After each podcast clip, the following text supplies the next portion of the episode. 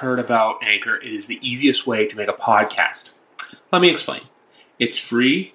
There are creation tools that allow you to record and edit your podcast right from your own phone or computer. Anchor will also distribute your podcast so it can be heard on Spotify, Apple Podcasts, and many more podcast platforms. You can make money from your podcast with no minimum listenership. It's everything you need to make a podcast in one place. So download the Anchor app or go to anchor.fm to get started today. This is the first episode of the Danny Dimes Primetime Series, episode but this is episode 109 of YWC Football Talk overall. You already know who's here with me. It is Big Rat 310. We got a lot to cover. We're going to be live reacting to Daniel Jones in prime time. We're going to be talking a bit from last Sunday's game between the Pats and the Dolphins, and we're going to be talking week two as a whole. So, Big Rat, how you feeling? Feeling great. Uh, thanks for having me on again. Um, I'm excited to be here. Like, uh, I always love doing the show. It's always a fun time. And, you know, nothing makes a Daniel Jones uh, primetime game go by nicer than doing this podcast with you. We have seen, we saw his famous fall against the Eagles on Thursday Night Football last year, which we commented on live on the show as it happened. And then we also saw him against the Bucks when he was like very bad and the Giants probably should have won that game if he had just been a little bit better. Uh, so it's always an adventure, and excited for what happens today. Yeah, exactly. Because I was saying that too. Because remember, folks, is like I said, episode one of three. Because his, I feel bad for him because his next two primetime games are both Monday Night Football, but one's the Chiefs and one's the Buccaneers. So we're in for some. So the next, yeah, because I remember last year when we did this, we just like I just had you on, and then we talked it out, and then I think I realized afterwards, hey, both, or I realized in the second one, hey we both did the last two Daniel Jones primetime games. So for as long as he's in the league or with the Giants at least, this is this is just going to become a thing.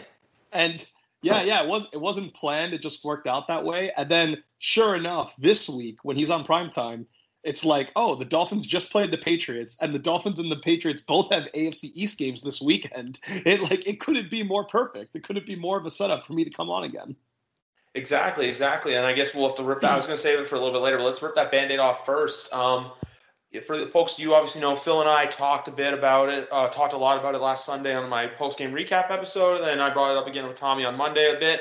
But I want to get, I unfortunately now have to get the winning perspective of it in what was a very crucial and very, uh, very nail biter of a 17 to 16 finish. A finish I didn't think could see coming but at the same time, too, I feel like the Pats and the Dolphins in the B flow era, I, I think only the.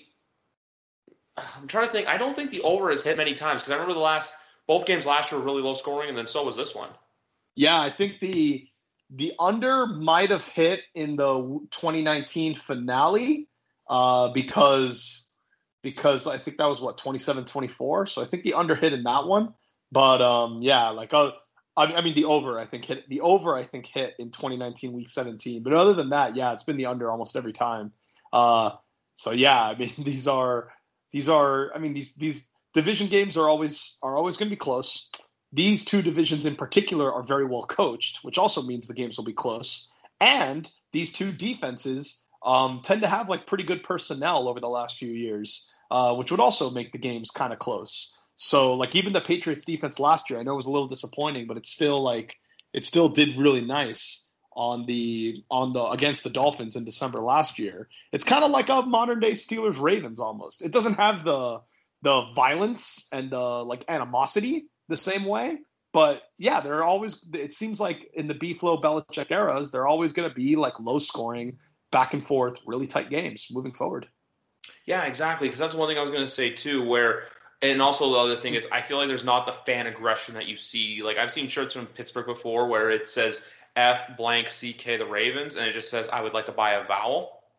like, like I never like, out of all the AFC East teams with the Patriots, like I've never personally seen like any hate towards the like you see hate towards the Dolphins, but you don't see it like I think the same length as like what you see Bills fans hate the Patriots or like Jets hate the Patriots because of the whole Boston New York thing. I feel like uh, like New England Miami, it's like you don't really get much of it as oh Daniel Jones is a nice run, but falls short of the yard gainage or the falls short of the first down marker. Let's see what he does here on third and one. But yeah, honestly, the one thing, the one takeaway I have from uh, Sunday for my end, both quarterbacks look really good. I like the performance from both guys. I Mac, I was really happy with. Tua looked good too. But the one thing I want to get down with you is, what did you think of bringing in Jacoby Brissett? So I liked it. Um, I heard I heard your podcast with Phil, and I can understand. You know, I can understand why fans like might view it as like uh, unorthodox to say the least. Obviously, so last year the Colts did this a lot with Jacoby Brissett because Philip Rivers uh, didn't want to take the QB sneaks. He didn't want to take the violence on the QB sneaks, even though he's like a tall guy. So they would bring in Jacoby for those plays, and it was pretty effective. And uh, for the Dolphins, you know, Phil, I mean, Tua is certainly not afraid to take a hit. It has nothing to do with that, but it just seemed like it seemed like something that would maximize their chances on short yardage. And I, I have no problem with it. We've seen this a lot with the Dolphins and with Beeflo. They do unorthodox things, and I like that a lot of my team. They're not afraid to do things that seem seem like controversial, but like really just help the team win. The Dolphins, important context to add it, like to what you and Phil talked about on on the other podcast. You know, the Dolphins are like are terrible in short yardage historically in the Brian Flores era. They've been horrible. Like two years ago, they they thought Kalen Ballage would be the answer, and it didn't work. Last year, they thought they used Jordan Howard a lot on those plays, but then they cut him before the season even ended. Like they're terrible in short yardage. So I just don't mind. Like I don't mind having him in there for a very specific role. It's very effective, as we saw. It, it freaking won them the game, like on that last drive, which which we'll talk about. So I have no problem with it. Like I think it makes sense. You know, there's a logical reason behind it. I don't think it says anything about Tua or their confidence in him or anything like that. It's just a pure like mathematical thing. Like it's a very very pure basic math. I also look at it the way too, where I don't know Tua's exact height, but Jacoby Brissett obviously a lot taller. That when you have those, I'm gonna. Oh, what a sneak by Daniel Jones there. He's going. Oh, he's running. He's running. Is he gonna do it? Is he gonna do it? Okay, I think this is coming back for a hold, but Daniel Jones just ran like 40. that two years in a row now. Like this. Oh, this is why this podcast is perfect. I I kind of hope it stays, but I feel like it's coming back. But the one spoiler alert i'm a little bit ahead it is but it's not it's not coming back the the whole way um it's just at one point in the run it's not the whole so he'll get he'll get some of the i think the way this works is it's spot of the foul so he'll get like half of the rushing yardage and then 10 yards back from that spot so i don't yeah, think i see it right i see it right there on i think it's cj board yeah that's a clear holding so he's at like the I don't know where he'll end up, but we'll see where they exactly mark him on here. I just have my TV muted, which a lot of Giants fans in the crowd. Not that far of a drive, I guess. But uh, oh, they're they're in the red zone. Damn. Uh, yeah, I figured they'd be in the red zone. I just need all I need is for this game just to under to hit and the football team to win, and I win some cash.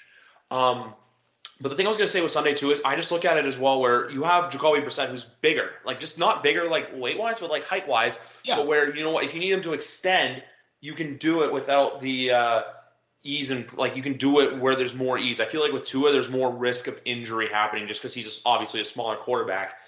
But the other thing I'll point out too with Miami that I I hated, but I get why you guys did it was you guys used the slant routes to your advantage, and you really drew in New England to basically think that they were going to go out, but then you cut in and did the slant runs and got a lot of good short yardage first downs. Like that was a very, I would say this, a well coached game by Brian Flores yeah, the slant the slant was very effective. I mean, as you can imagine with Waddle, like that's a, it's such a great play because he's so fast. He's not just straight line speed fast. He's insanely agile. He's insanely quick.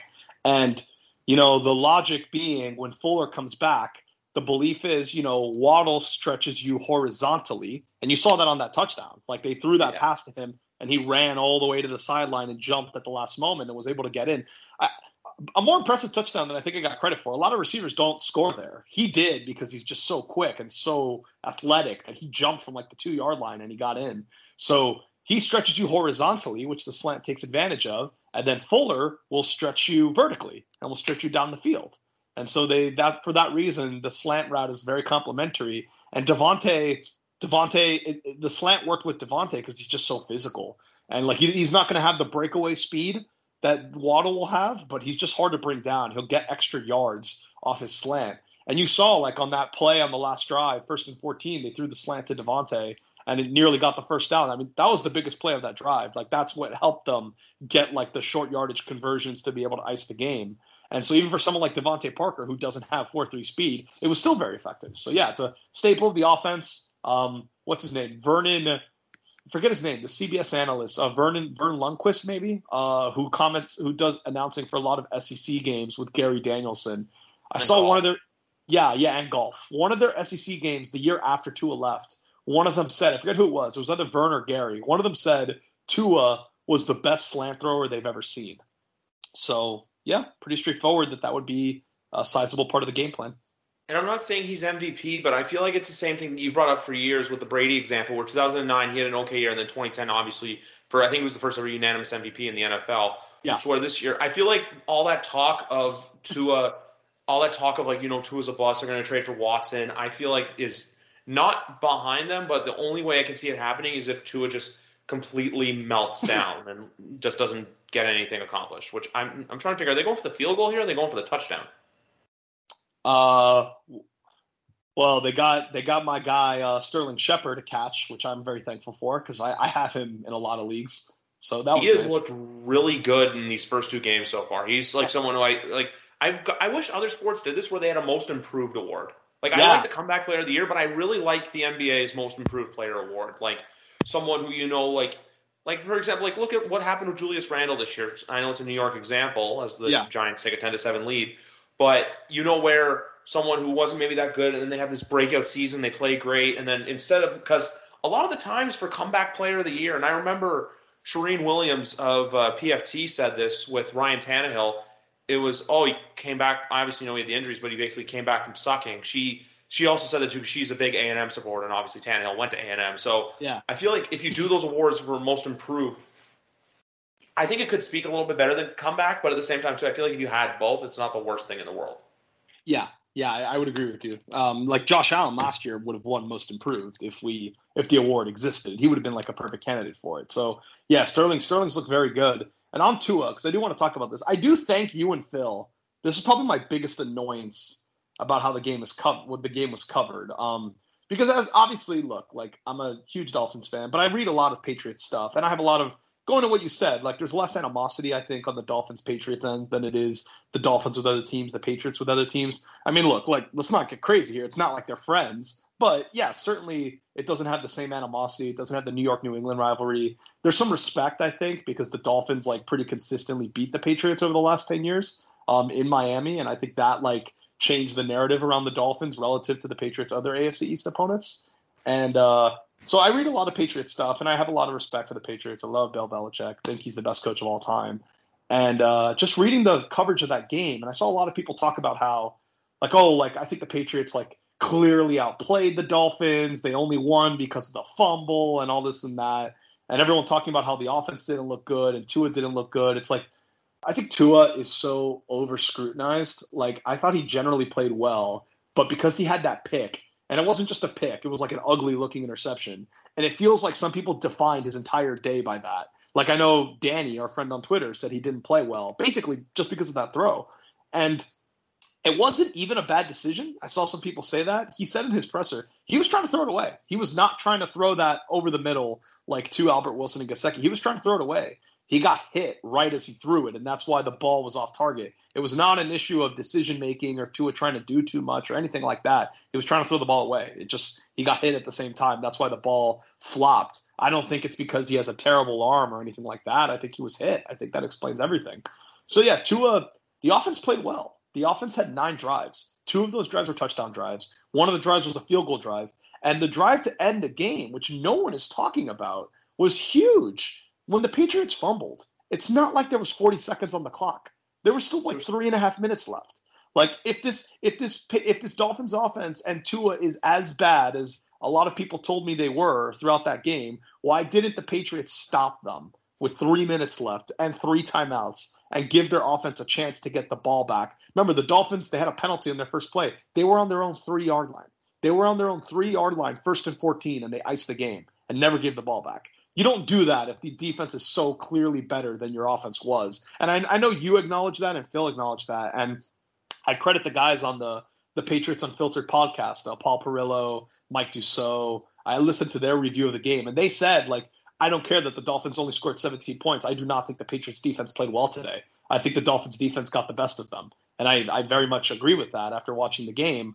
Like, it was a division game. It was a close game. The Dolphins obviously played ball control at times. But, like, I thought the offense generally, you know, for all the criticisms of Tua, you know, he had a higher yards per attempt than Mac did in that game. And Tua was sixth in the NFL in average depth of target. Like idiots like Danny, who I love, I'm using that term affectionately, like constantly talking about like he never goes down the field, he's a check down king. He was sixth in the NFL in depth of target on Sunday, more than Patrick Mahomes, more than Josh Allen, more than almost anyone in the league. He was sixth in average depth of target. They were going downfield. You saw it with that DeVante Parker huge catch over J.C. Jackson, which was on third down. You saw it with the play to Jaylen Waddle um, the the deep shot down the field. And then there was other plays that got dropped. Jaylen Waddle dropped a huge play on third and 15 that Tua made a nice throw on. If he doesn't drop that pass, that would have been a very different game. And then DeVante dropped another one, but J.C. Jackson made a good play on it over the middle.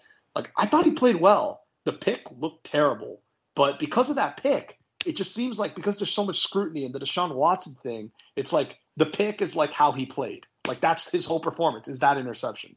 And I just don't think that's fair. And I don't agree with the feedback a lot of people have been giving on Tua and on the Dolphins offense as a whole. And last thing I'll say on this spiel, Football Outsiders, um, I re- checked their DVOA rankings this weekend because I've heard so much about, oh, the Patriots had more yards, the Patriots ran more plays. Yeah, the Patriots ran more plays because they had longer drives. Like, it's so impressive the Patriots were as good as they were on third down. Don't get me wrong but they were always on third down. They almost never got a first down conversion on first or second down. That's why their drives kept going so long. Like the Dolphins were the team that had the shot plays. Like that play to DeVante Parker, yes, that's only one play, but it's like a 36 yard play. It would take the Patriots like five to six plays to get something equivalent to that. So like I, the Dolphins are being like unfairly punished in the box score because they had more big plays than the Patriots did. And last thing I'll say on the DVOA rankings for everyone who thinks the Patriots defense played well against the Dolphins offense. The Dolphins offense ranked 14th in DVOA of all 32 teams this past weekend. So slightly above average. Football Outsiders is saying the Dolphins had a slightly above average offense. Consequently, the Patriots defense ranked 18th, a slightly below average defense. So 14th ranked offense for the Dolphins, 18th ranked defense for the Patriots based on that game. So Football Outsiders is telling you the Dolphins offense outplayed the Patriots defense. And you agree, I agree. I think that's what it was. But because they only scored 17 points and Tua threw a bad pick, that's not really how people are discussing the game. When people should be giving credit to the Dolphins offense for putting together two touchdown drives and icing the game with three minutes left on the road in a division game in week one. So, yeah, I thought the Dolphins offense had a good day, and Waddle's great. You, you, you know what? You, you nailed all the points on the head. Like, I don't have anything to add to it. But the only thing going to say with that interception was, you know what? Yeah, like you had Matthew Judon barreling down at you you hear my dog barking, my parents just got home. But um, yeah, that's just the thing. Like you can't really put that one interception on him. He was just trying to get rid of it, and yeah, just luck happens to go its way.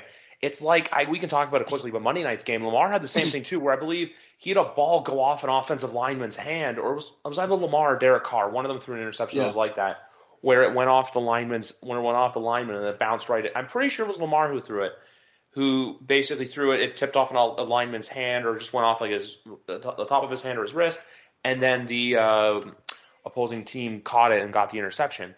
Which I'll say this right now: the for that game, the first 55 minutes were boring as fuck, but then the last five minutes were fun. And yeah, they, yeah, they were crazy. I, I think it was Carr. Well, I mean, I think Lamar threw it off an offensive lineman's head, and it was a dropped pick, but Lamar didn't have a pick, so it was. You're either That's what it was. Of, yeah, it's it's either the drop pick or it's Derek Carr's pick in the end zone. But but yeah, it's probably the one of the two either way.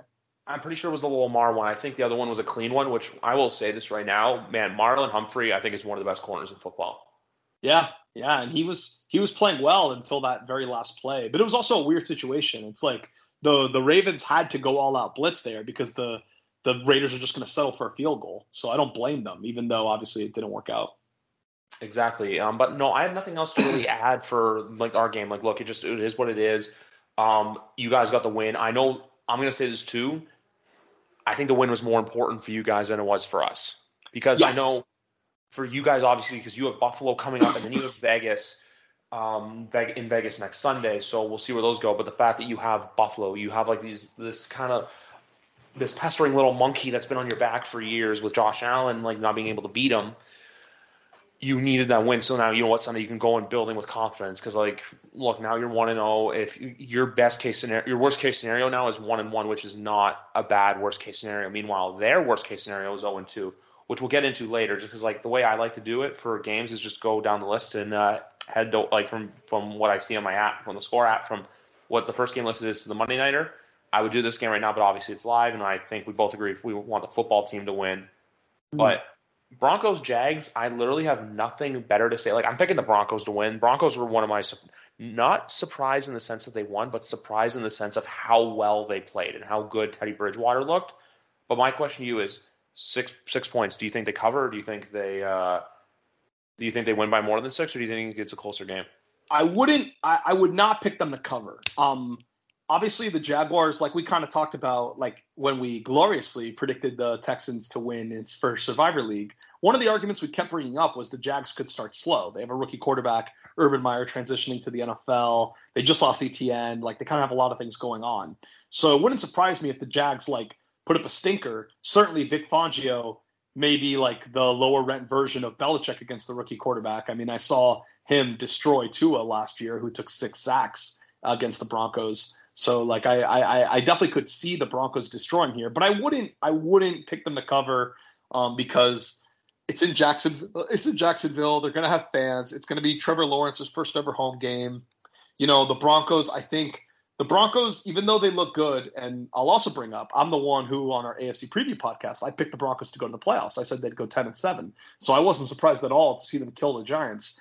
I still think they need to show a little more before we're super confident that they can blow out a team. Like it's one thing to think they're going to win, but if you think they're going to cover seven, you think they're going to win by, I mean, six, you think they're going to win by a touchdown or more. And I just don't think they've shown enough yet to prove that they deserve that kind of respect. So I would pick them to win. I'd take the Jags on the spread. I'm going to take the Jags on the spread. I'm going to take the Broncos to win, but I'm going to go 24 to like 20 kind of game. Yeah, and remember, if you're taking the Jags, for if anyone's going to bet this, like you can get a backdoor. You could be down ten points and get a touchdown late in the fourth quarter, and uh, you could also push. Six point six is a key number. You can lose by two field goals, like twenty six to twenty, and still push. So yeah, I, a lot, lot of, lot of, lot of outs, as they say in poker, for you to for you to cash in on this one. Exactly, um, but like that because that's, that's just the one thing with this game. Like that, I think like Denver too I know they're to make the playoffs. It's just for me, my big thing is they don't have a challenge until week. Well, like cause their schedule is like obviously Giants, then Jaguars, then home to the Jets next week. But then after that, they're October. Ravens, Steelers, Raiders, Browns football team. If they can make it out of that five game stretch in October with, say, a three and two record, mm-hmm. then I think I'll start to buy stock in them. But if they like, say, if they go three and zero, oh, but then go one and four in October, I'm going to be very hesitant on them. Yeah, yeah, I agree on that. Uh, like th- this will be this this would be a huge win for Denver. Like they their home field advantage is great. So like if they can get two road wins to start the year, that'd be that'd be really nice. Exactly. And uh, moving on now to your game, a second here, um, oh, Buffalo Buffalo versus Miami. Buffalo is a three point favorite, three and a half point favorite. The over under at 48. Uh, if I'm a betting man, I am a betting man actually now, which someone messaged me tonight saying I should get a gambling hat and a fedora but I don't know if that's my style. Um, you know, I'm gonna do it. I'm, I'm, I'm picking you guys to go two and zero. Oh. I honestly think you know what. Three, I'm gonna say this though. I think three and a half points. I think this is like a three point game. I'm gonna put a score. I'm gonna put a little bow on the score. I'm gonna go 27. Actually, you know what? Yeah, 27-24. I think would be the score of this game. I think it's a little higher scoring than last week, but at the same time too, I think your defense can do just enough because Buffalo's O line was really not that Buffalo's O line against Pittsburgh, man, there were some moments that made you kind of go, like, kind of panic. But no, I'm thinking, you know what? You guys are going to get that monkey off your back. And because I'll say this right now if the Bills start 0 2, man, there's going to be a lot of rumblings about is this a one year wonder? But if they win on Sunday, obviously that goes away. But if they go all 0 2, I think you start to sound, ring some alarm bells at Buffalo. Yeah, yeah, uh, I'm with you. Um, this is obviously uh, obviously a big game for the Dolphins, a big game for Tua, a big game for the defense, like pretty much all around. And uh, you know, one like I like I said, I thought the Dolphins looked good last week. Uh, football Outsiders has them as the 10th overall team in football right now, the 14th ranked offense and the 10th ranked defense. So, Football Outsiders, as of now at least, thinks this was a top 10 team last week. And uh, I think they look good. I, I would uh, just the last thing, by the way, on that Patriots game that I forgot to mention earlier that I think is important. I've seen a lot of people say, well, if the Patriots don't fumble, they just obviously win that game. And I'll say, look, if the Patriots had scored a touchdown, then, you know, that's one thing.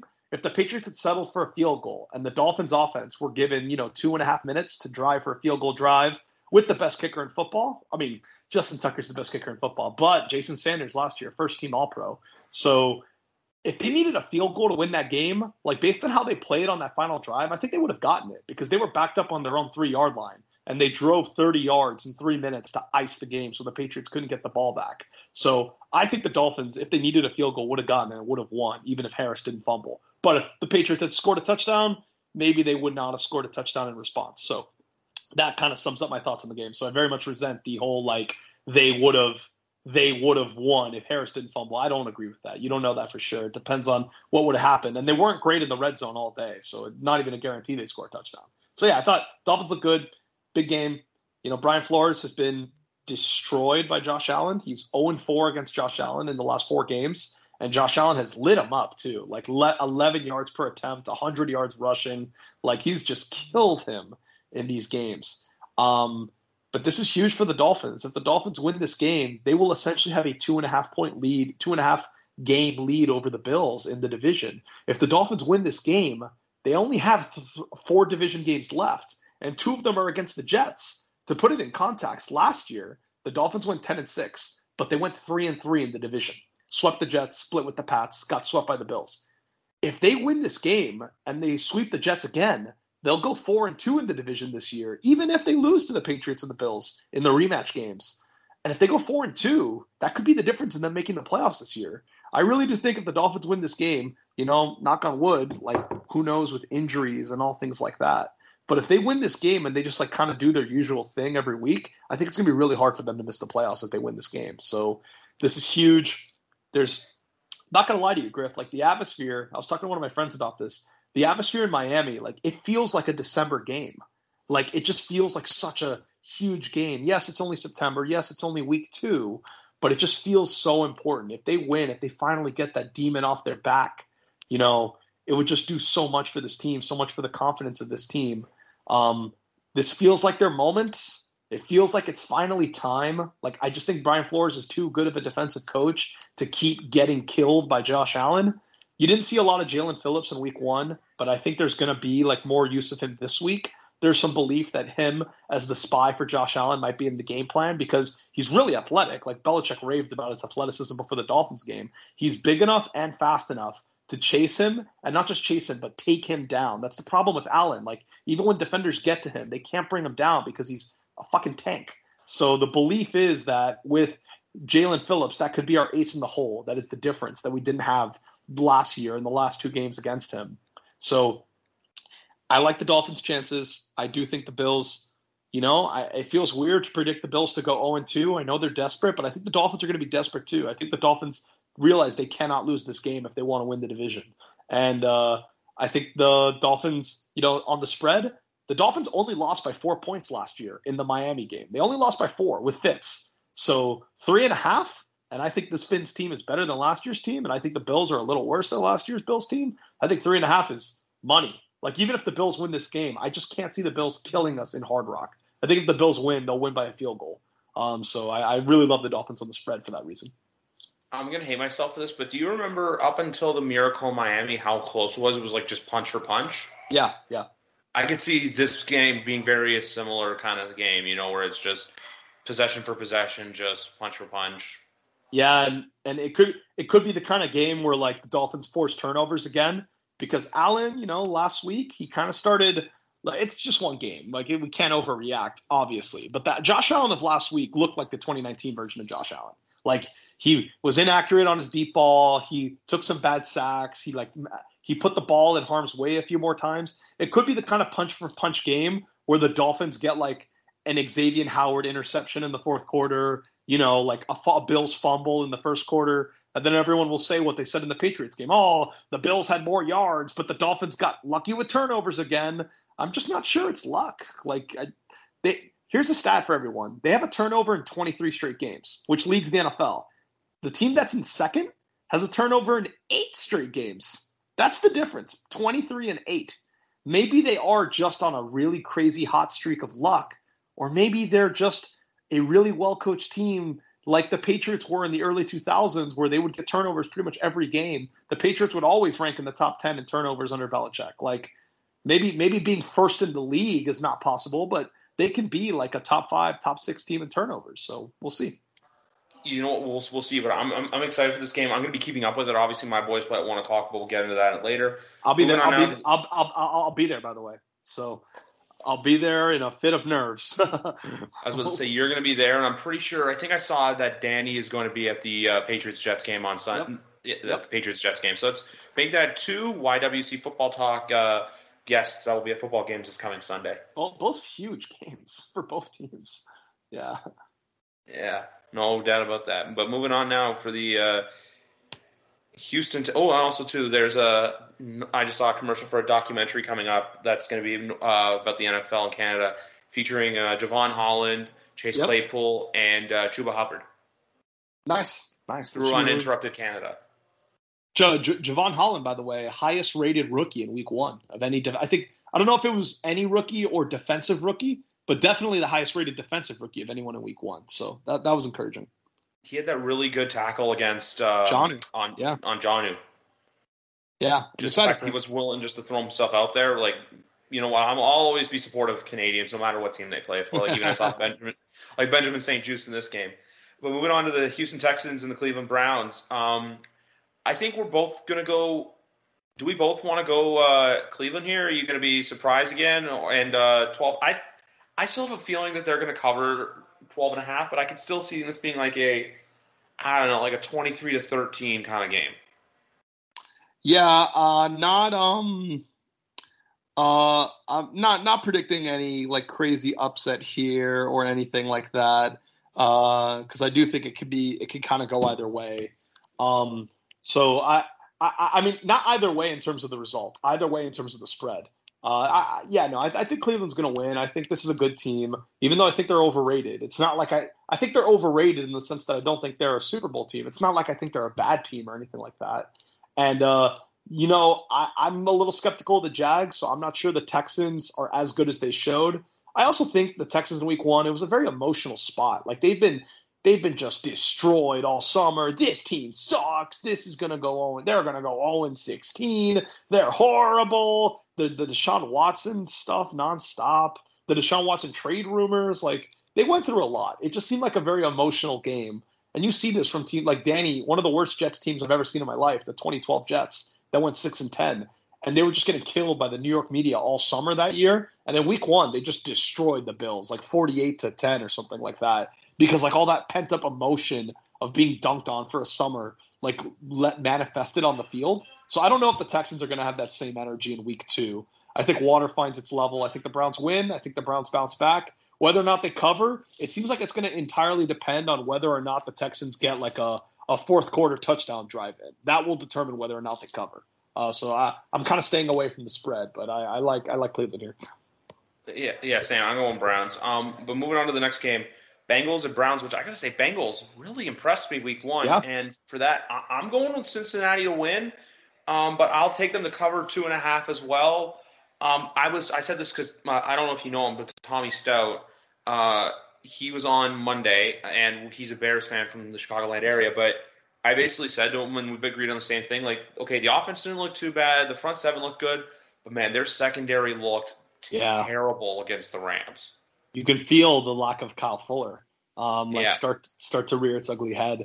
I got the Bengals here too. Uh, I I took the Bengals on the spread. I actually bet money on that, and uh, I think the Bengals are not a bad. This is the best, in my opinion, risky Survivor League pick this week because you know it's not like the Bengals are going to be a playoff team. I don't think their division. I just think their division's too hard. Even if they look good, they're going to have to beat Baltimore and Cleveland and Pittsburgh, and I think that's going to be tough. Um, so not really a team you're worried about saving for down the line, so it's okay to burn them here. They're not going to be super popular because they're underdogs because there's not a lot of trust in Zac Taylor. But I think if you wanted like if you wanted like a riskier survivor pick this week, I think this would be the one where yeah, there's obviously risk, but there's a good chance they win, and then you don't have to worry about using them again. Uh, so I, I, like the Bengals here on the spread and on the money line. Same.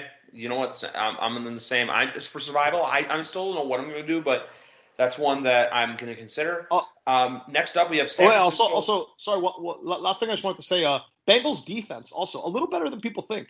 They were 19th in Football Outsiders DVOA this past weekend, and uh, you know they have they ha- they brought in Trey Hendrickson. Uh, Jessie Bates is one of the best safeties in the league. Sam I think their Hubbard. defense. Yeah, Sam Hubbard like rush as well. Like I think I think their defense is going to be better than people think. They're not going to be like a bottom five defense like they normally are every single year. I think it's going to be middle of the pack. And if their defense is middle of the pack and their offense takes a step forward, that that could that could help them. So yeah, that, that's all I want to say. Moving on. You know what this team remind this Bengals team? I, I think of it because of two things. One, it reminds me of like those mid 2010s Bills teams. You know where they would get off to like a three and zero oh start and then yeah. go like. Yeah just go on like a four or five game losing streak, or even two. Um, the 2012 Cardinals just happened to where they got a huge upset week two in New England. I remember I think it was like John Skelton was a quarterback, they started off like I think four and zero, oh, but then they finished four and twelve. Yes, yes, I know. I know the exact game you're talking about. That was when uh, the the 2012 Cardinals. That was the game where Ken Whisenhunt was asked in a press conference, um, "How can you fix this team?" Like later in the season, uh, like what does this team need to improve? And Ken Whisenhunt just told the reporter, "Can you play quarterback for us?" because I think it was Kevin. I think Skelton got hurt, and then it was Kevin Kolb who started the rest of the year. Yeah, yeah, yeah. It was they they started they started four and zero. Oh. They beat the Dolphins in overtime. I remember uh, Brian Hartline. Brian Hartline had like 200 yards receiving in that game, and uh, they started four and zero, oh, and then they went they they started four and zero, and they finished uh, five and eleven. They went on a nine game losing streak. Yikes! Yikes! Yikes! Indeed. Well, anyway, back to what I was saying before. Moving on, San Francisco at Philly, three point spread cover for uh, San Francisco, over under at 49 and a half. Um, part of I, I love how Philadelphia Eagle fans are kind of like on this like high horse because I'll be honest with you, same thing too. Jalen Hurts, holy crap, DeVonta Smith looked really good. Part of me thinks I think this is gonna be a close game, but I think San Francisco, for Jesus Christ, made of glass, but I I like San Francisco, but I feel like last week what happened with them was I think they just took their foot off the gas when they were up a lot, and that's why they kind of let Detroit come back into mm-hmm. it. Mm-hmm. Oh, the Indianapolis Colts hard knock in hard knocks in season. Yeah, I saw that. That's I like cool. that. I like that. I like that they're doing the Colts just because of the whole Carson Wentz drama and everything like that. But no, moving on to this game, uh, I'm going to the Niners. I think it'll be a close game though. I can see it being like a uh, 23 to 20. You know, where it's a lot of those like close third down drives where they have to set off a field goals, stuff like that. Um, I'm also going to say with San Francisco too. I feel like we're not going to see. Uh, Jim, I think we're going to see Jimmy Garoppolo. I don't think we'll see Trey Lance anytime soon, but I could see him being put in there for a couple trick plays here and there, just to like kind of you know spice things up, kind of like what you were saying, what the Dolphins did. Yeah, yeah, I agree with you there, and uh, like you know, like her, uh, what's his name? Trey Lance threw a touchdown pass last week, uh, so like you know, he's definitely involved in their package sets. And you're seeing the Bears do this with Fields, like kind of having their their wildcat quarterback. But the key to this, and I think that's what like what makes it different from like uh, what the Jets did, what the Jets did with Brad Smith, what the Dolphins did with Pat White years ago, years ago, it's talking ten years ago now. You have to be willing to let the guys throw. So Lance and Fields, they're not just coming in to run the ball. If they need to, they can throw for a touchdown pass, and that's what makes it like really effective because it's a triple threat. Like you don't know, you don't know what's going to happen. Uh, so I would agree with you there. I think it's going to be a close game. I think the Eagles could win this game. I have a weird feeling that the Eagles, kind of like the Cardinals we just talked about, but maybe not quite that bad. They seem to me like a team that can go three and one in September and then slowly get worse as the year goes along. So I because they're they're like a top heavy team. They're really good in the trenches, but they're very old. Like if they get a few offensive line injuries, like their three best offensive linemen, I think, are all over the age of 30. So if they get some offensive line injuries, that could like derail their season, like it usually does. Um, and on the defensive line, you know, they're relying on Fletcher Cox and Brandon Graham, who both are also over 30. So I think uh, th- they seem to me like a team that will start hot in September and get worse as the year goes along. Would not surprise me at all if the Eagles win this game. Saying it right now. You know what this team reminds me of? Last year's Bears. Yes. you know where they get a few wins, but then October, November hits comes around, they get a couple injuries, and they just Yep. hit a snide where they start playing bad. Um, but like I said earlier too, and also one thing I want to say as well is, um, one player I think that kind of goes unnoticed, but at the same time too, you know him for his character. But I think if he were to retire, I think Jason Kelce is a Hall of Famer. Yeah, yeah. I mean, been in the league long enough, played at a high level for long enough. Yeah, I'll de- definitely, definitely don't disagree there. Yeah, but no, I'm, I wouldn't be shocked either if that happened. Um, like I said before, Jalen Hurts looked really good. DeVonta Smith is going to be a good receiver in this league. But yeah, I agree with you. They're just at that age where I feel like, like that's literally it. That's what they're at that age where they're just too old. And I think we'll talk about them obviously because their game's at four o'clock for some reason. But with Atlanta, I think everyone kind of found out like, look, this team they still think they have a chance, but in reality, they're just pushing off rebuilding. Yeah, they they've got they've got work to do. I mean, you know, we still have to see with with with. I mean, I know we're we're gonna actually we'll, we'll talk about them later. So I'll just wait till we get to their game. Only other thing I'll say too is is that hopefully Elijah Mitchell plays well, and I think George Kittle has a better fantasy week. 'cause I know a lot of people were pissed off because he only had 11 points in week one. And s- same with same with Aiyuk, who had a bagel. Um, I I understand that like Shanahan said that he's got to do some work to take snaps away from Trent Sherfield. I, Aiyuk was really good last year. Like I know uh, our friend Trademark was asking me if he should bench Aiyuk for uh he should bench Aiyuk for someone that was like like someone that was like clearly worse than Aiyuk. I forget who it was. Uh, bench Aiyuk for oh for James Conner, and I, w- I told him no because I just can't believe Aiyuk. Aiyuk was too good last year to not be used. I don't think Deebo Samuel is going to hog hog all the air yards and all the targets like he did last weekend. I think you'll see a more balanced distribution. I think Aiyuk will get his. I think uh, Kittle will get his too. So Also with Aiyuk, uh, last year Sunday Night Football, Eagles, Niners, Aiyuk had that incredible uh, touchdown pass from uh, I believe Nick Mullens. yep, yep, very true. Yep. Well, moving on next, uh, Saints Panthers. Saints are a three and a half favorite, which not a surprise for that they won, but the surprise for how much they won by how much they dominated. But with the Saints here, I'm picking them, and I know the Jet, the Panthers looked good last week. Uh, Jared and I heavily pumped their defense's tires on the NFC preview show. I even I even started coming on saying I think Brian Burns is an outside defensive player of the year candidate. Mhm. Uh, I don't think he'll win, but he'll be in that top five. Con- he could be in the top ten conversation. But um, I think this is a game where kind of like what happened for the Bills and the Dolphins for the last like few seasons.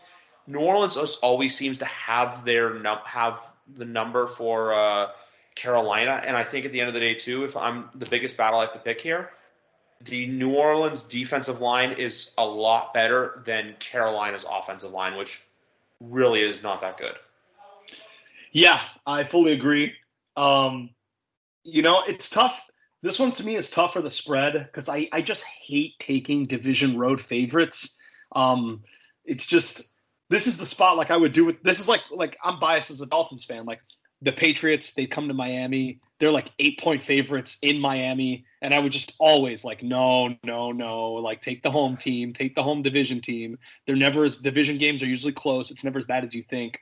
But also the spread is not that big either. It's only Three and it's a only half? three and a half. Yeah, like you could totally see the Saints winning twenty four to twenty. And like and like if that happens, most people would say, "Oh, the, the Panthers like put up a good fight." But like tw- like so you could totally see that twenty four to twenty Saints win. So I, I just I don't know what to do with the spread. I think the Panthers are better than they were last year.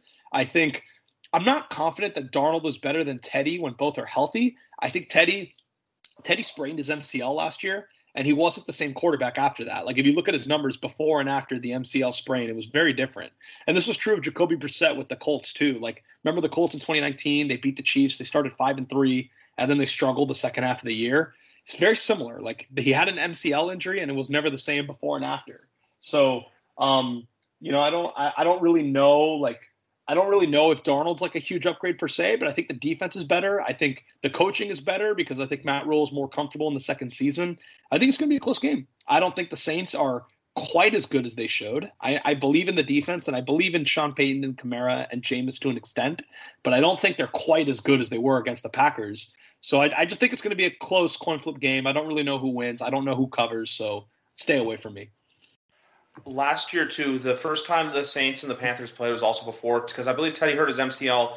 It was a Thursday night game, I believe, against the Falcons. Yeah, the Falcons. And a couple weeks before that, Teddy played um, against the Saints in New Orleans, and the game was 27 to 24 for the Saints. I believe they won on a Wil Lutz field goal. So Yep.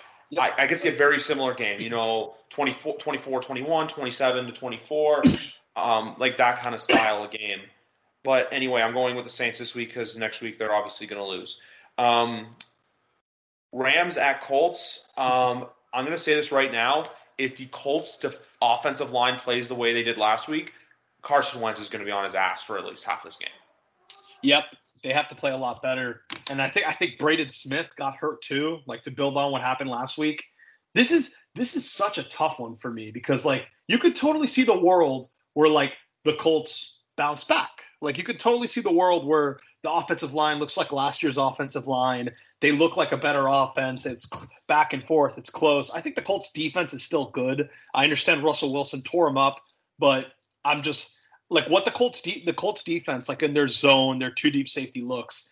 They're not going to give up the kind of touchdowns the Rams scored last week. The the the bomb to Cooper Kupp, the bomb to Van Jefferson. Like you, I just don't think it would happen the same way. I understand they gave up long touchdowns to Tyler Lockett, but I don't. I think zone defenses like this that are well coached, they tend to be really good at limiting big plays, and I just have a hard time seeing them do that two weeks in a row.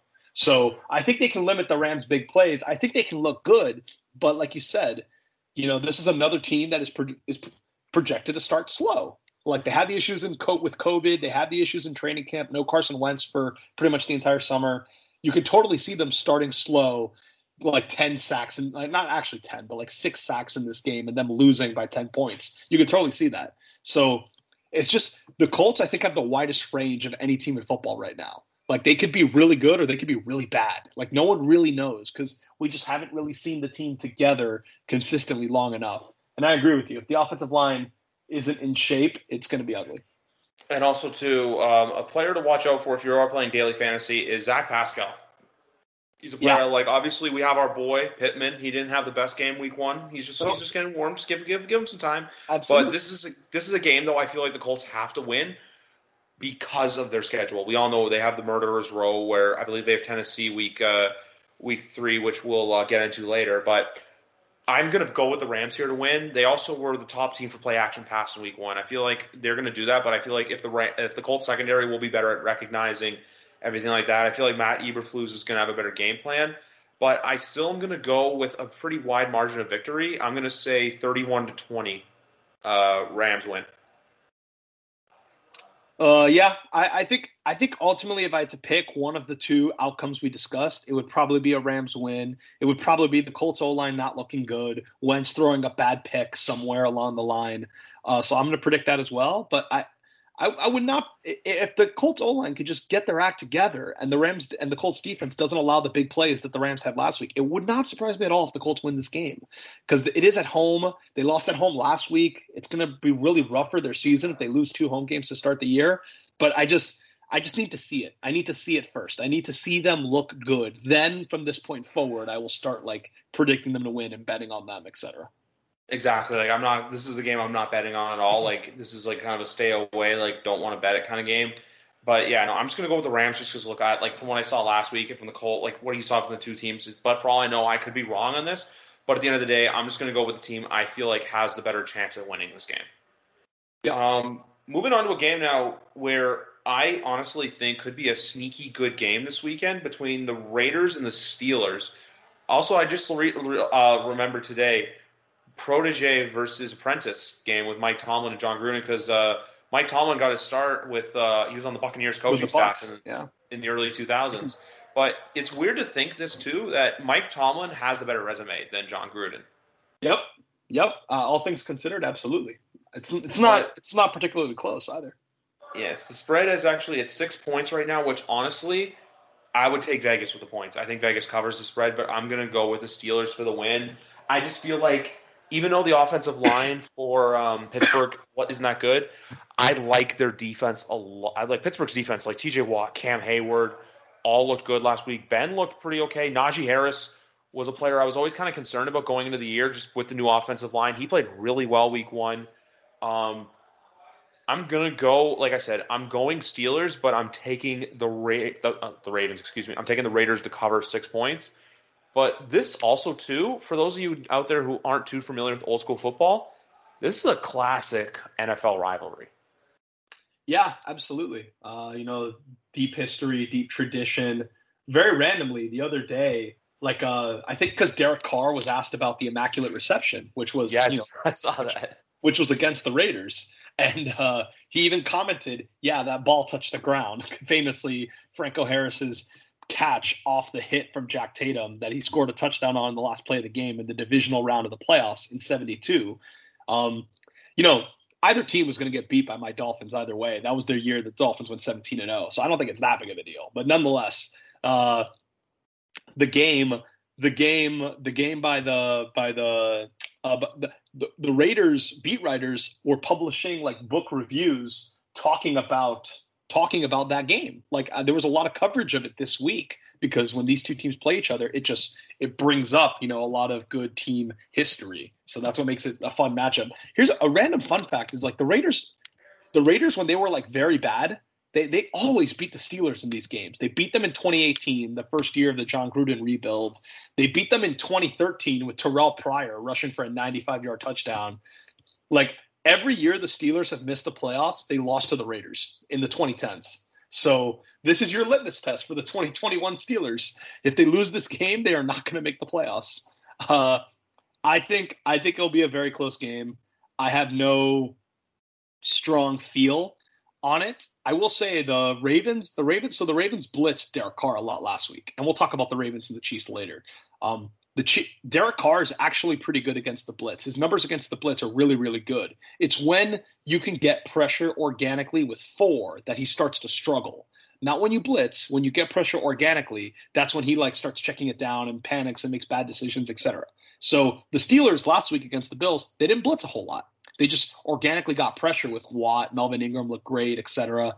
And the Raiders O line, to me at least, it did look a little bit worse than last year. So I think the Steelers can make his life hell by getting pressure organically with four, not blitzing. And I think their D line can beat the O line on this day. Uh, but the general rule with Mike Tomlin is you take him as a big underdog. Like last week was a classic spot for him to like cover the spread. Like winning outright was a different thing, but he's usually really good as an underdog and really bad as a favorite. So it's the spread. I think I, I I'm kind of with you. I think like Steelers win like 23-20. Uh, I'm going to go a little different. I'm going to go 27-23 with this game. Uh, that also does hit the over. The over the over under for this game is 47 points. Because uh, I was wrong with Monday night. I thought Monday night's under was going to hit with uh, I believe it was 50.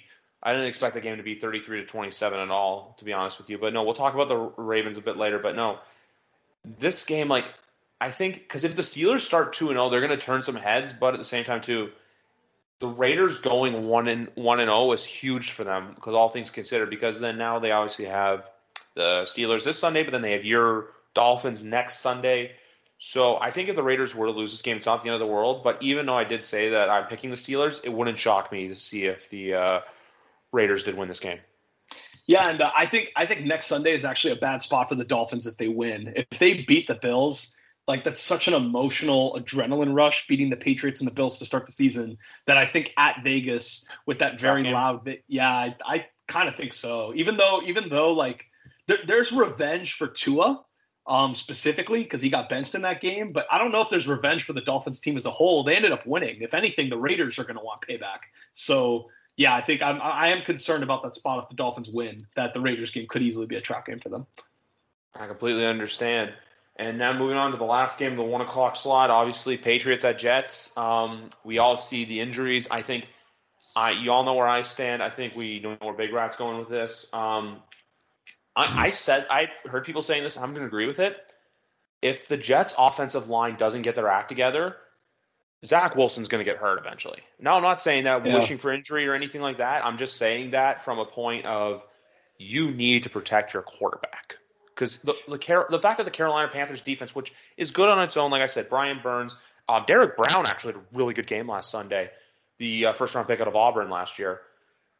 But the fact that they got, I think it was six, he got sacked six times last Sunday. Yeah, you've got Josh Uche, who's breakout candidate for this year, second year player out of Michigan. Chase Winovich, Dont'a Hightower, Kyle Van Noy, Matthew Judon, Deatrich Wise Jr., Davon Godchaux coming at you. if the Jets' offensive line has a bad day, this could be a really, really long day for Zach Wilson. But that's that's the only thing I gotta say for this game because like I honestly think that the Patriots are gonna the Patriots are gonna win. Uh, score, I'm not gonna say a score. I just think it's either gonna be close, like a one possession game, like where the Jets cover, or the Patriots just absolutely destroy them because that's usually how most Patriots Jets games go. Yeah, and also like when you have a rookie quarterback, like that's some of the volatility you can expect because we know the drill. Belichick against the rookie quarterback, he crushes them. We said that on this podcast last year before they played the Chargers, and I remember there was a lot nothing. of what Forty-five nothing. 45 nothing and there was there i remember that week there was a lot i saw some people from vegas saying like oh my god this is a donkey take justin herbert is much better than most rookie quarterbacks Belichick plays. So it won't be the same because herbert is like one of the best rookie quarterbacks ever. And it ended up being exactly the same. Herbert played just as bad as every other rookie quarterback does against Belichick. So uh I, for that reason, you could totally you could totally see you know the Jets giving up five sacks, Zach Wilson having like three picks. You could totally see that route, but you could see the case for the Jets covering because Mac is also a rookie quarterback. I didn't I didn't get to talk about Mac a whole lot as much as you and Phil did. I'll just say like I did think he looked good. You know, I was I was impressed though, all things considered. I think you know he did he did check it down a lot, which you know when the Dolphins are blitzing, I mean that's what you're supposed to do. So he shouldn't get punished for that necessarily. So I'm not going to hold it against him for for the checkdowns for making the right play at the right time and not getting sacked. Uh, he does deserve credit for that. I think over the course of the season, he's going to have to stretch the field a little bit more um, because, like I said, he was 27th in the NFL on average depth of target this past weekend. So he's going to have to start taking some of those deep shots, but those guys are going to have to get open also. Like they're not always going to get open. So he's going to have to go underneath to James White, to the tight ends from time to time. Overall, I thought he played well, but you guys know this. He is a rookie. He could implode at any moment. Like Tua's Tua's worst games last year were against the 5 and 11 Broncos and the 8 and 8 Raiders who had a horrible defense. His worst game was not against Belichick's Patriots. It was not against the Chiefs. It was not against the Rams. It was against like two bad teams. Like you just never know when the rookie quarterback bad games are going to come. So that's the case for how the Jets keep this close. Like Zach Wilson plays bad, but Mac Jones randomly has a bad game against Salah's defense. Uh, but I think the Patriots are going to win. I'm picking them in Survivor this week. I think it's pretty safe. Belichick against rookie quarterback, and yeah. Um, the only thing I'm going to add to for this game right now is let me just get my I just got to get the app back up and running. I closed it for some reason. Uh, 43 is the over under. Uh, I if I'm betting, I don't like to bet on Patriots games. Uh, I would probably go under just because look, there is that chance that both rookie rookie quarterbacks don't have a good game. Yep. That just comes down to hey, which defense you know can maybe get a get a turnover here or there. Because like remember last year's game, and I always say this too, where that Monday Night Football game, the Jets should have beat the Patriots, but it was that Joe Flacco uh, that Joe Flacco play action pass with like six minutes to go, where I was just like, "What are you doing?" And then he just J.C. Jackson picked it off. Yeah, yeah, I agree with you. Yep. Uh, moving on to the four o'clock window, and the first game features a team who surprised a lot of people last Sunday. The Minnesota Vikings visiting the Arizona Cardinals. I think both teams surprised for obvious, for different reasons, but this game right here is a three and a half point spread. Fifty point five is the over under. I think this is a very this I you know what this is going to be a dogfight kind of game. I think this is going to be your twenty three to twenty kind of football game where the Cardinals aren't as hot as last week, but at the same time too, if that Minnesota defense you know, kind of lets it down a bit, they could be in a lot of trouble. But at the same time, too, I think, I think there's a little bit more trouble in Minnesota than we think. Because, like, look, Justin Jefferson didn't have a good game. Dalvin Cook didn't really have a good game, and Kyler Murray lit up the Tennessee Titans, proving my. We'll get to them later that the Titans not exactly as good as last year, but um, no, for this one, just straight up, I'm going. I'm going Arizona this is one of the only games that I really don't know. I guess the Colts Rams was similar, but like like I told you, if I had to pick, I would just bet on the Colts not quite having their act together yet, and the Rams like being better. Uh, but in the, I, I genuinely don't know what to think. A lot of betting people think this is a good spot for the Vikings. Right, like it's the classic week two thing. The Cardinals looked great last week. The Vikings lost to the Bengals in a game they were favored. Like it's the classic, you know, maybe the Vikings are a little bit better than we think. The Cardinals are a little bit worse. Let's not overreact to week one. But I'm with you. I, I could just totally see the Cardinals like winning this game by five points. And if they do that, they cover. So I just don't, I have no real read on this one. I think this is one of the harder games to predict this week. Like I could see the Vikings bounce back. I could see the Cardinals continuing their their their their you know offense, especially since their D line looked pretty good. Their D line looked pretty good last week, the Cardinals, and the Vikings O line isn't that great. So like that, there's a route for them to like control the game on that end as well. So I genuinely don't know. I if I had to pick, I guess I'm just going to pick the home team, like boringly, but like I, I genuinely have no clue what's going to happen this game. Um, also, to homecoming game for Patrick Peterson, who spent the first uh, ten seasons of his career with the Arizona Cardinals. This is another game where then there's a lot of like tricky bets to make this week, like games I just want to avoid. But the next one, there's no tricks here. Uh, 12 and a half point favorite. Tampa Bay Buccaneers hosting the Arizona Cardinals. And what, what I said this before, I don't understand why this is a four o'clock game. I understand, look, the Bucs are the Super Bowl champs. This belongs in a one o'clock window. My question this this is like Jacksonville versus uh, Denver. Does Atlanta cover or does Atlanta not cover? Because Jesus Christ, last week was an abomination. Yeah, Atlanta looked very bad last week. I think they were they were beat on both line. They were beat on both lines of scrimmage. Um, they they got beat on the offense and defensive line because the Eagles, like we talked about, they have very good line play. All their all their linemen are just very old. Um, they have five starting offensive linemen over the age of thirty, uh, but they're good.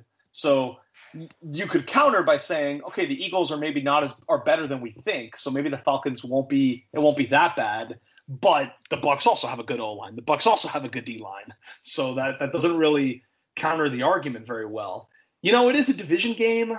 I think the Bucs secondary looked a little questionable. Like, um, I don't think that was all the Cowboys receivers. I think their secondary has some leaks to it that I think the Falcons could exploit.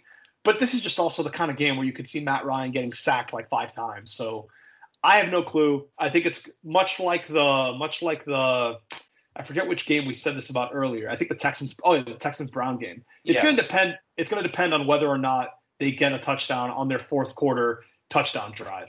If they do, if they do get a touchdown in the fourth quarter, I think they'll cover. But if they don't, then then they won't. It's a division, but for everyone, everyone who wants to like bet the Bucs, like if you want to take them in Survivor, fine.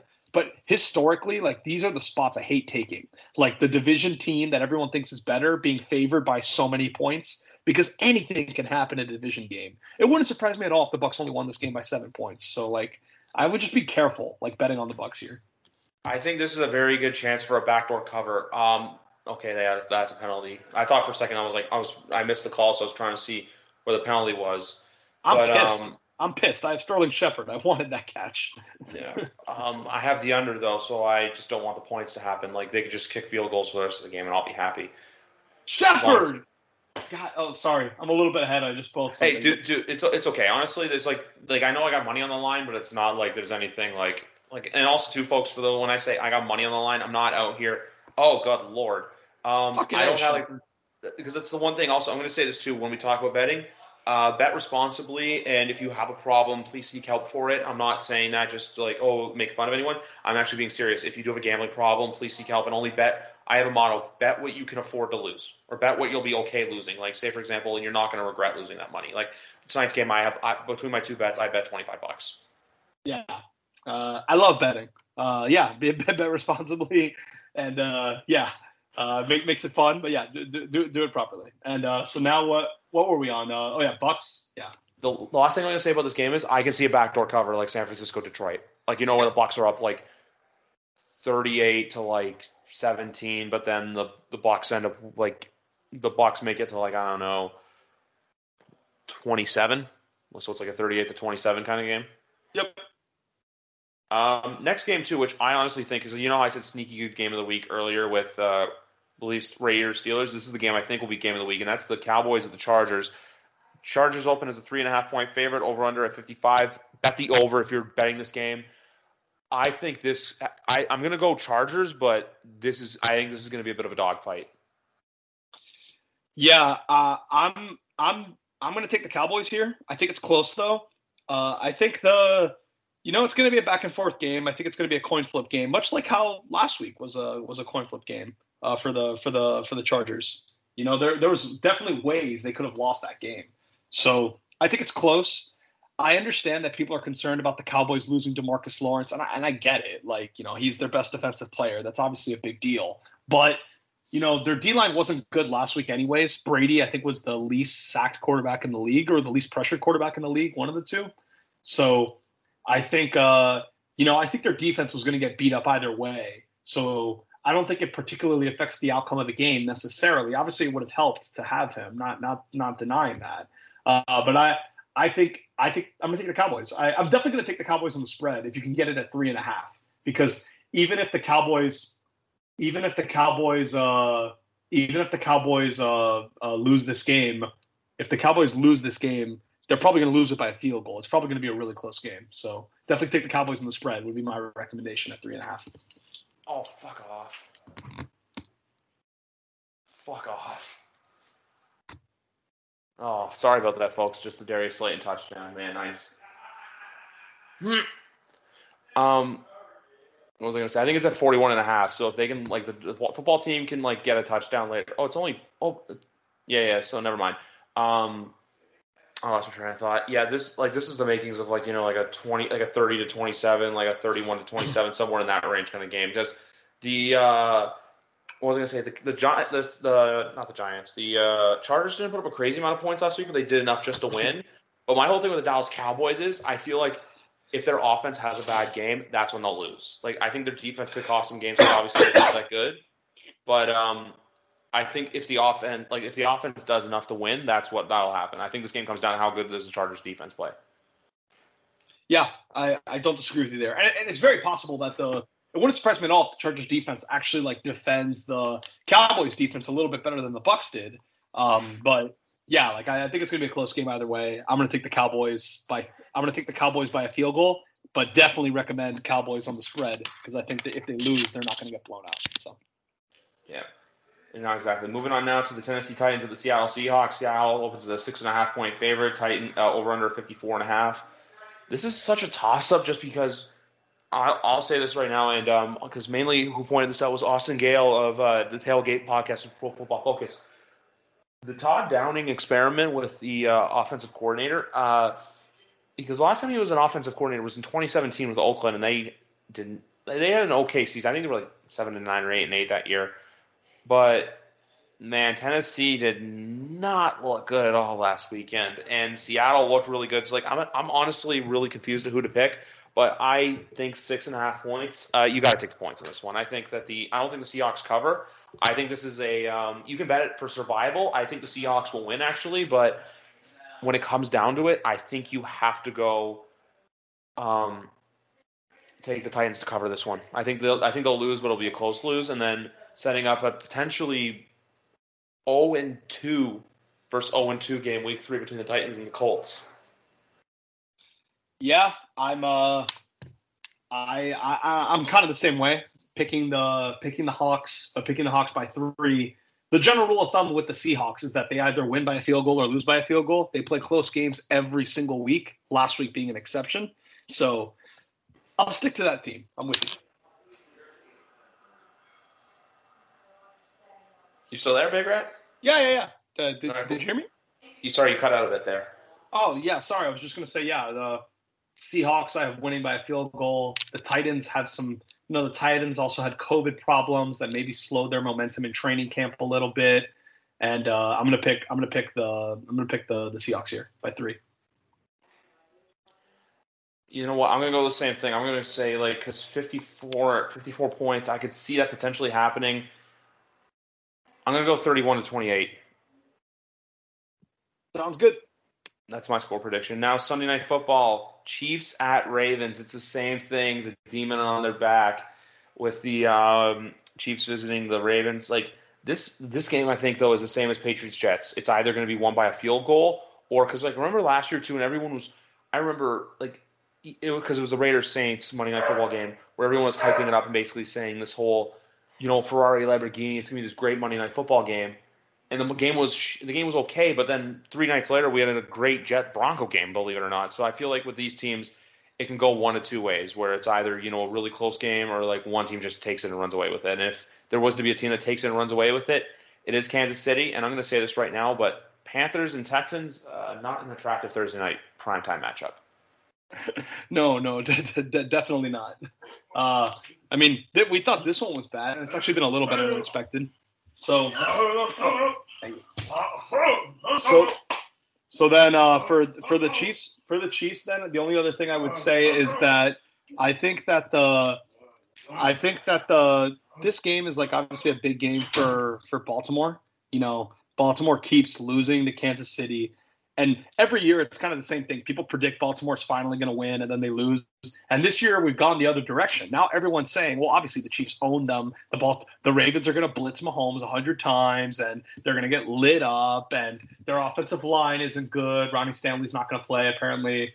And I just don't I don't think I don't think it's going to go down that way. I think the Ravens need to win this game. It's prime time in front of their home fans your offensive and defensive linemen tend to play better at home than on the road.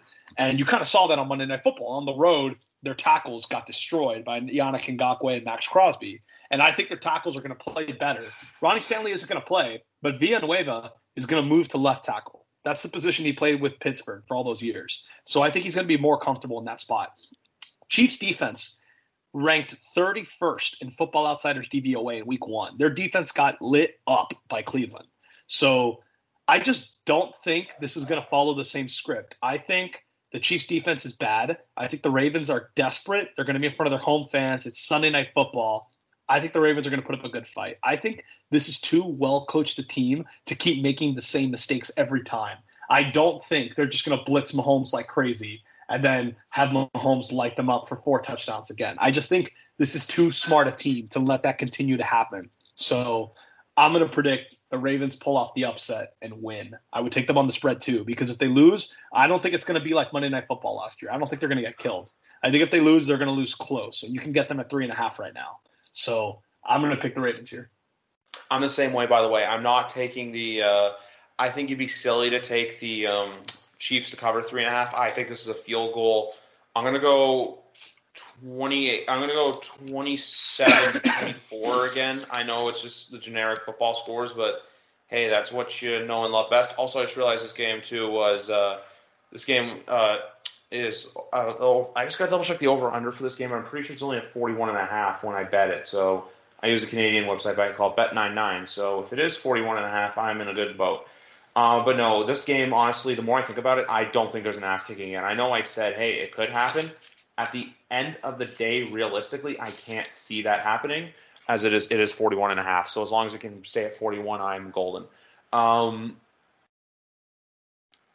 oh, who who number uh, that's Dyami Brown almost had a nice catch there. But um, no, with this game right here, look, I think Baltimore's going to put up a good fight, but at the end of the day, I think Kansas City's going to do just enough to win. You know, like how, and I'll reference it again because look, he's my guy all those like class like do you remember the Chiefs Patriots Sunday night football game in 2018 when Mahomes yeah. came into Gillette and they went to like where the, the Patriots held them in check but Mahomes came back. I'm not saying that's going to happen, but you know how Brady had that drive to get them down the field in the field goal range and win it on the field goal at the buzzer? Yep. I can see that happening this Sunday night. Yeah. Something very similar. And I just yeah. I don't know if you know the Ravens the, the Chiefs have defended the Ravens well like Lamar's not played well against the Chiefs in any of these games. So everyone always says, "Oh, their run de- the Chiefs' run defense is so bad, the Ravens should run all over them." And it never happens because they have a good plan for defending Lamar scrambles. But it just wouldn't surprise me if uh, if the Ravens finally run the ball really well because I just think the Chiefs' run defense is too bad to consistently like get away with this against the Ravens. So that's my prediction. No, I completely understand that. It's all good. Um, but the next, like, and, and like obviously too, I think we're off this game. But then, like I said, there's just this is, can go either way. I'm just glad this spot is in Sunday Night Football, not Monday Night Football, because it's like for as good, like for as rich in history Monday Night Football is, there's just always something about Sunday night, you know. There's an aura. There's an there's an aura that makes it feel like like a really big game. Exactly. And we're only two weeks away from a very emotional Sunday night football game, which there'll be a lot more events leading up to that on this podcast that I'm starting to get work done on. Um, last but not least, we got Monday Night Football, Packers at Lions. I'm going to say this right now: Packers get back, but folks, don't go crazy thinking that the Packers are going to blow them out. Honestly, until Green Bay proves it, take Detroit to cover. I mean, we, we saw the we saw this with the Lions last week too. They were losing 41 to 17 and they just they put up a fight. They rally. They come back. You know, like even if the, even if the Packers are up by three touchdowns, the Lions aren't going to quit. They're going to like. God, God, Cosmi's having such a bad game. Yeah, that was that was a brutal penalty. My God, I might have killed the entire drive. Like we'll see if they can do something on third and long, but So I'm sorry to cut you off. I just noticed that in the moment. Oh man, Sam Cosmi has looked like crap.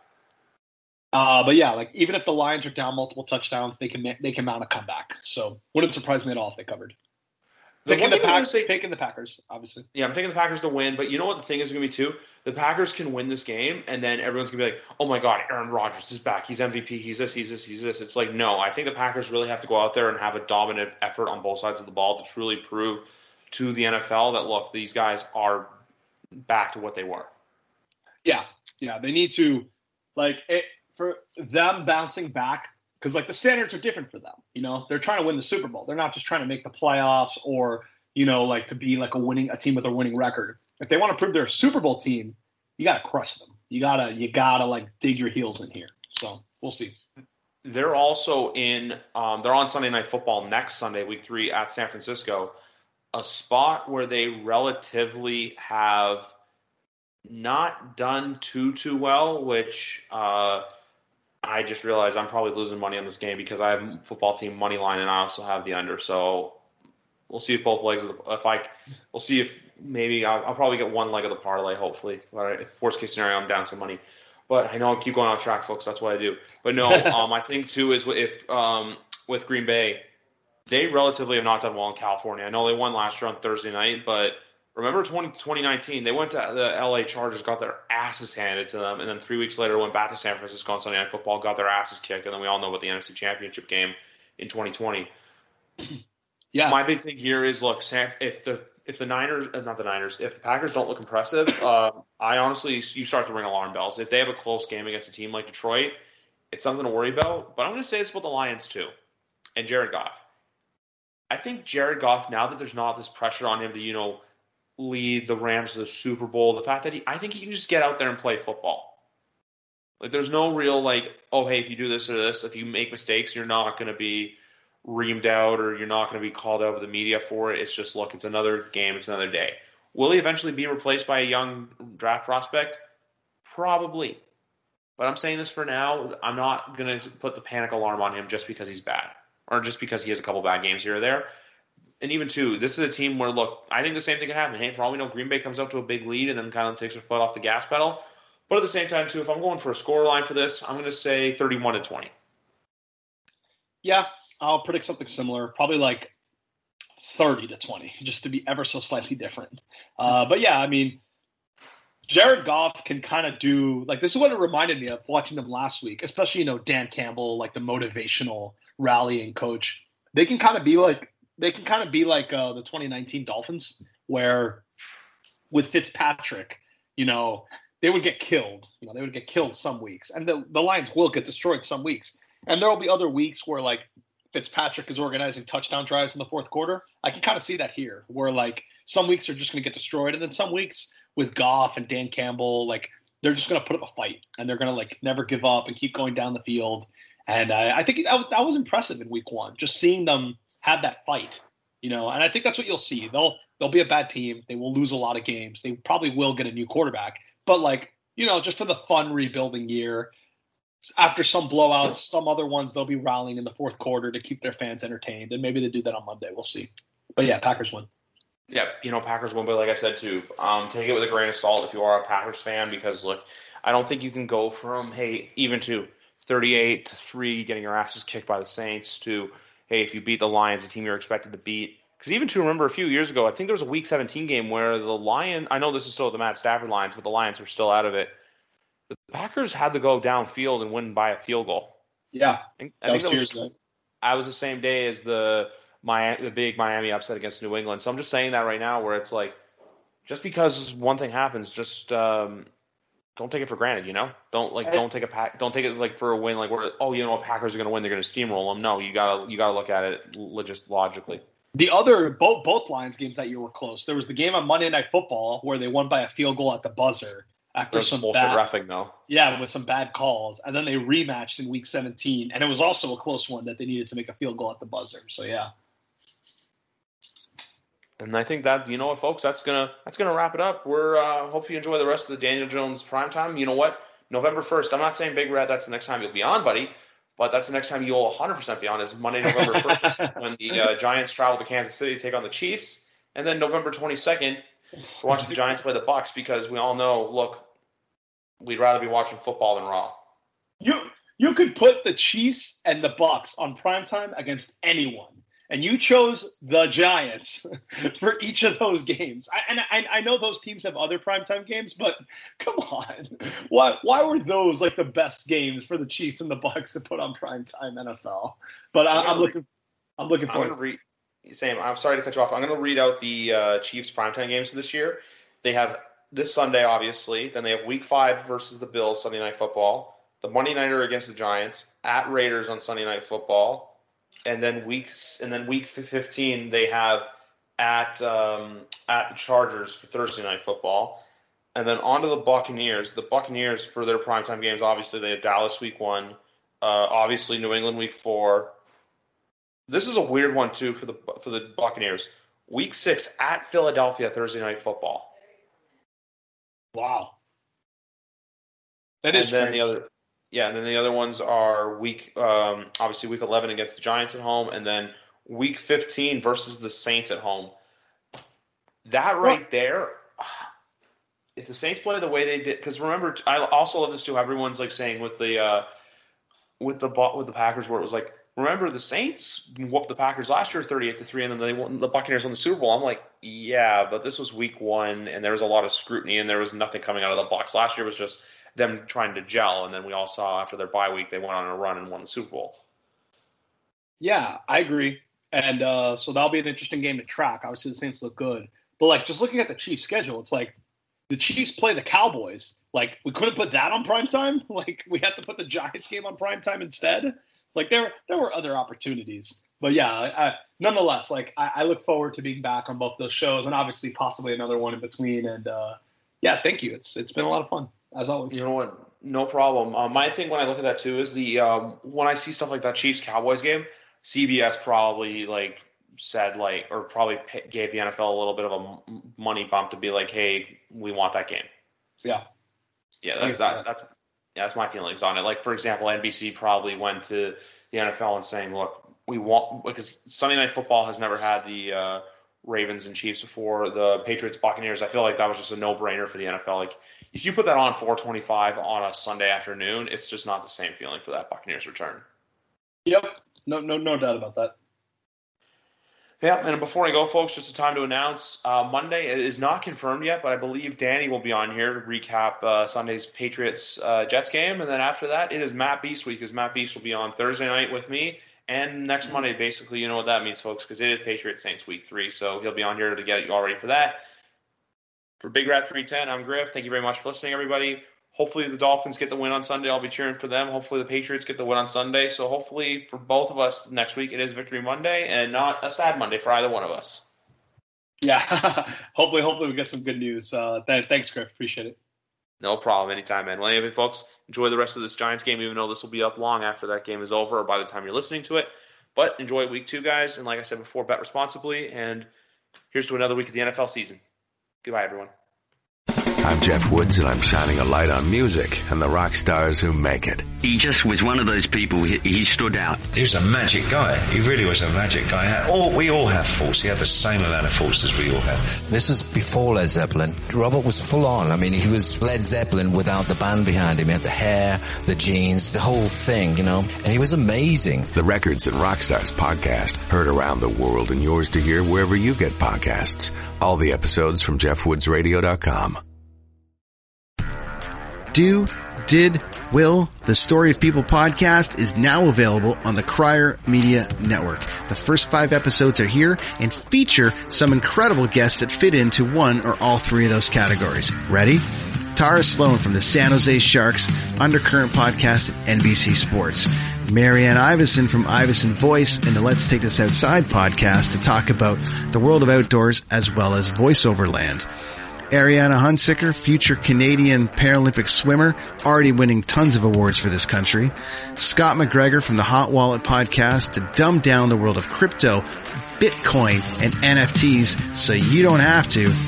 And Jackie Holowati from Climate Pledge Arena in Seattle, Washington, the first net zero carbon certified arena on the planet.